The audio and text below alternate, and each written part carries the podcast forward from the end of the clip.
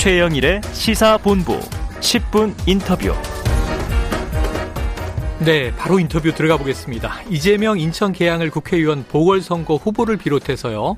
더불어민주당 인사들이 SNS를 통해서 전기, 수도, 공항, 철도 등 민영화 반대 이렇게 입장을 밝히면서 때 아닌 민영화 논란이 불거졌습니다. 자, 어떤 근거로 민영화를 추진한다고 주장하는 것인지 또 사실이라면 어떤 대응책이 있는 것인지 자세한 이야기를 나눠보려고 합니다.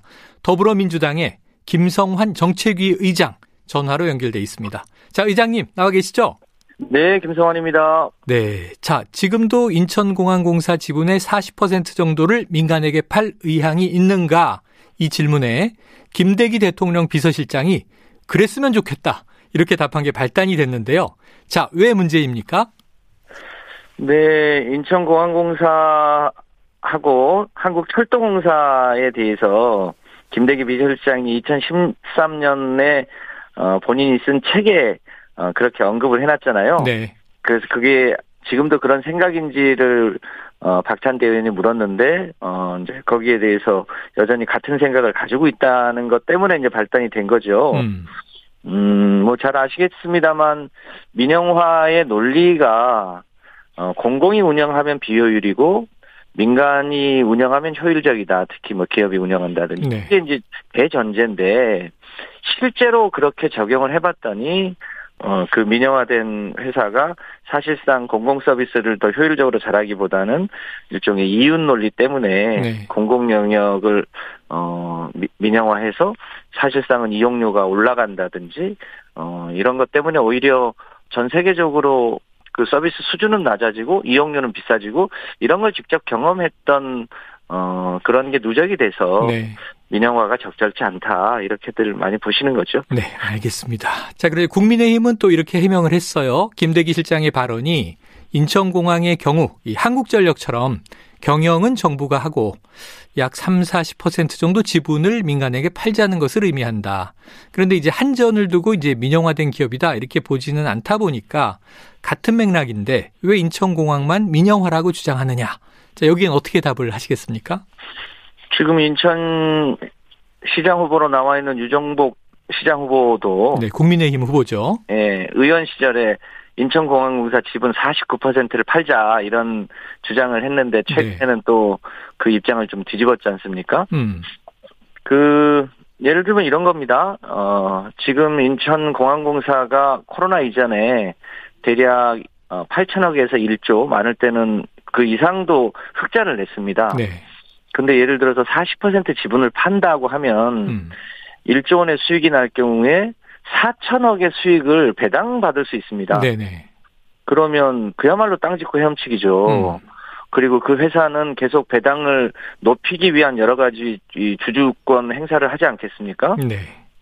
그러면 그것이 고스란히 국민의 이익으로 돌아가야 될 몫이 그 민영화된 만큼 그 한국 한국 기업이 될지 뭐 네. 미국 자본이 될지 모르겠습니다만 그 그만큼의 어 배당이 이, 새어 나가게 되는 거죠. 음. 그리고 이제 그런 노력이 커지면 어쩌면 어 영국의 히드로 공항이나 호주의 시드니 공항처럼 어 완전히 민영화 될 수도 있는 거 아닙니까? 네네. 근데 그런 공항들이 지금 최근에 보면 공항 이용료가 굉장히 비싸졌습니다. 예, 예.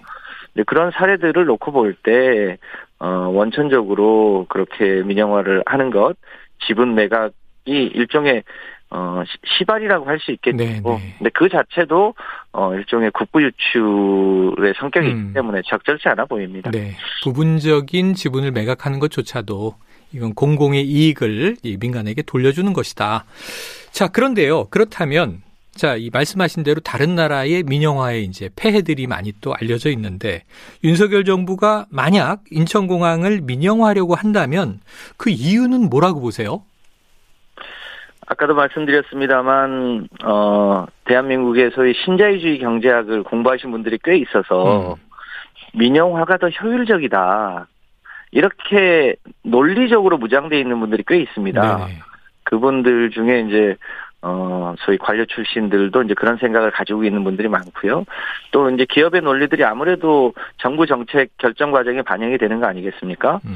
음, 뭐 그런 건데, 뭐, 대표적으로, 어, 수도권 외곽 순환 고속도로 민자 구간이라든지 또 어, 인천 공항 가는데 도로라든지 얼마든지 이 민간 자본이 아니라 필요하다면 뭐 국공채를 발행해서 도로를 깔 수 있었는데 그 민간 자본을 유치하다 보니까 굉장히 비싼 도로 요금을 내고 네. 다니고 있는 거 아닙니까?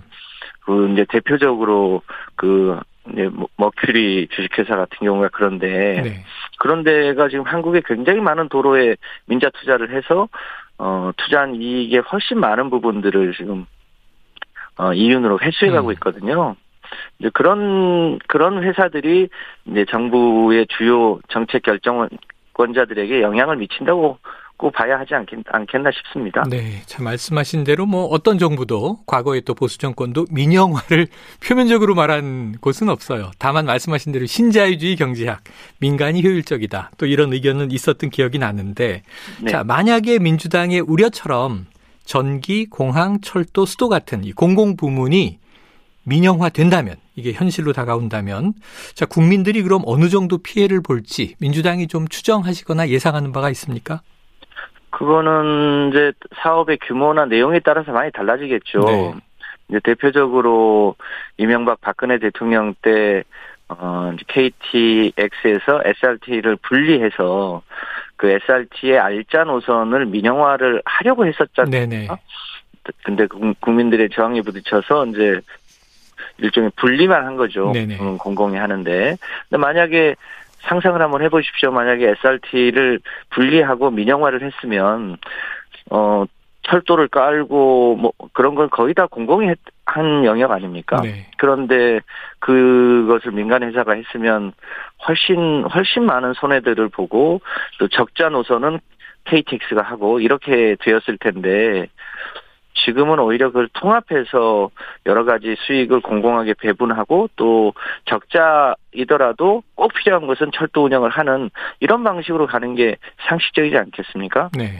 그, 그 예를 들어서 SRT가 민영화됐으면 거기서는 아마 그걸 운영하는 회사는 그 엄청난 수익을 올렸을 겁니다.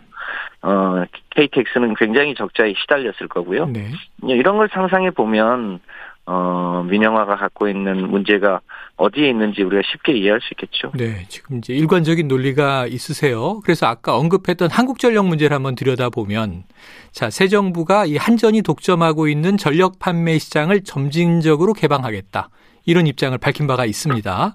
그런데 아까 이게 경영권은 방어하더라도 50% 미만의 지분을 개방하는 것도 공공의 이익을 민간에게 돌리는 것이다. 예, 또 외자가 될 수도 있다. 이런 얘기를 하셨는데 이 부분도 민주당은 민영화의 토대다. 이렇게 보고 계십니까? 그러니까 어, 지금 우리 이제 에너지 정책을 대전환해야 되는 시점이잖아요. 네네. 이제 그런 면에서 이제 재생에너지를 빠른 속도로 늘려야 되는데 음, 재생에너지는 특성상 굉장히 소규모 전원이 많이 있죠. 네. 이런 거를 다 공공이 커버할 수 없기 때문에 소위 PPA 제도라고 해서 네네. 어, 전력을 직접 구매할 수 있는 것은 민간에게 개방하는 것은 이미 음. 어, 제가 사실은 법을 해서 문재인 정부 사업이었죠. 네, 그 법은 이제 통과가 되어 있습니다. 네. 재생에너지 시장에 한해서 어 이제 일종의 어 한전의 이제 독점 영역을 벗어나서도 할 수 있게 되어 있는데 음, 저는 그런 정도의 문제라면 뭐 큰 문제는 없을 거라고 봅니다만 최근에 어 유가나 석탄 가격이 많이 올라서 한전의 적자 1분기 적자가 지금 꽤 많이 쌓인다는 거 아닙니까? 네. 7, 8조 원 정도, 7조 7천억의 적자가 발생했다는 건데, 그러면 이 문제를 해결을 해줘야 되잖아요. 네네. 그러면, 어, 이제 단계적으로 이 연료비 연동제를 통해서 전기료를 약간 올린다든지 해서 해결을 해줘야 되는데, 지금 한전에서는 5월 18일자 보도 자료를 보면, 음. 어, 한전의 주요 발전소, 어, 이 국내 자산 매각을 통해서 자구 노력을 통해서 한 6조 원을 마련해서 그 적자를 메꾸겠다고 하는 거거든요. 네. 그러면 이게 해외나 국내에 알짜 자산을 판매하는 겁니다. 음. 그러면 그게 결국은 민영화랑 다를 게 뭐가 있 네네. 그러니까 네, 하- 한국의 그러니까 재생에너지 분야가 아니더라도 음.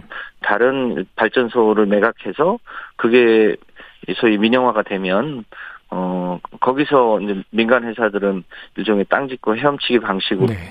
어, 수익을 얻을 수 있는 가능성이 있는 거죠. 네. 그런 부분에 대한 우려가 매우 큰 것이 예. 사실입니다. 알겠습니다. 자, 추경호 경제부총리는 민영화 검토한 적도 없고 그럴 생각도 없다. 자, 국민의힘이요. 이 민영화 논란이 제2의 광우병 사태 아니냐 이렇게 비판을 하면서 어, 이 이야기를 이제 유포한 이재명 후보, 송영길 후보 허위사실 유포로 고발까지 했습니다. 이게 좀 이 지금 지, 지방선거에서 열세에 처한 민주당이 지지층 결집을 위한 하나의 방편 아니냐 이렇게 비판을 해요. 어떻게 보십니까? 우리 속담에 아니 땡 굴뚝에 연기 나냐 뭐 이런 게 네. 있습니까?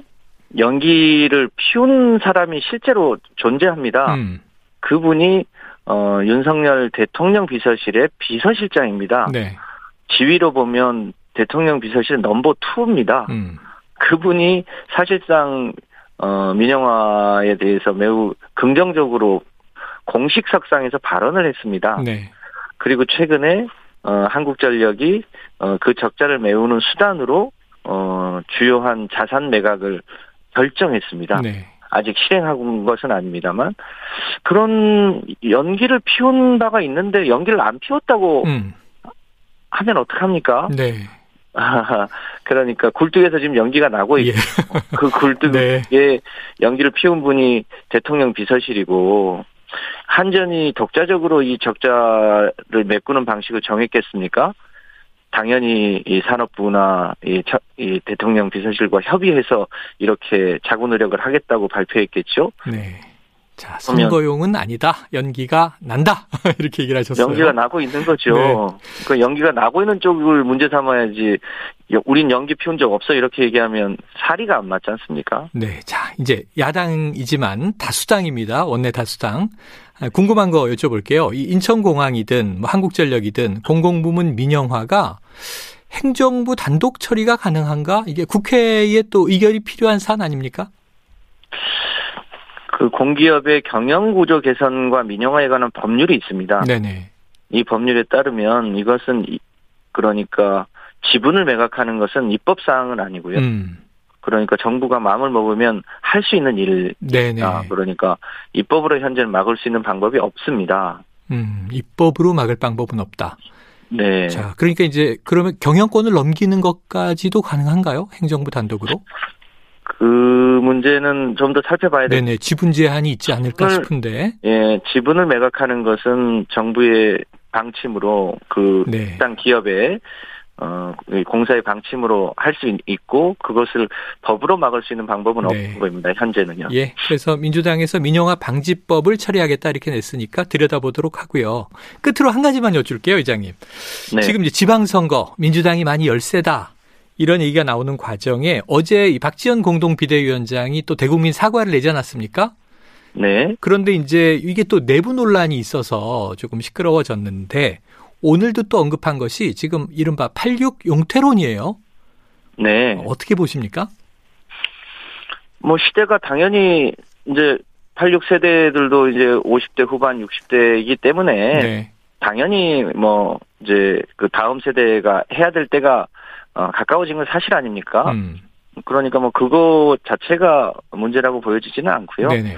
어, 다만 이제 이번 지방선거를 자세히 들여다보면 음. 지난 대선 때 이재명과 민주당을 찍었던 분들의 상실감이 꽤 커서 네. 실제로 텔레비전을 보지 않거나 여론조사에 응하지 않거나 이런 음. 분들이 꽤 많이 있습니다. 네.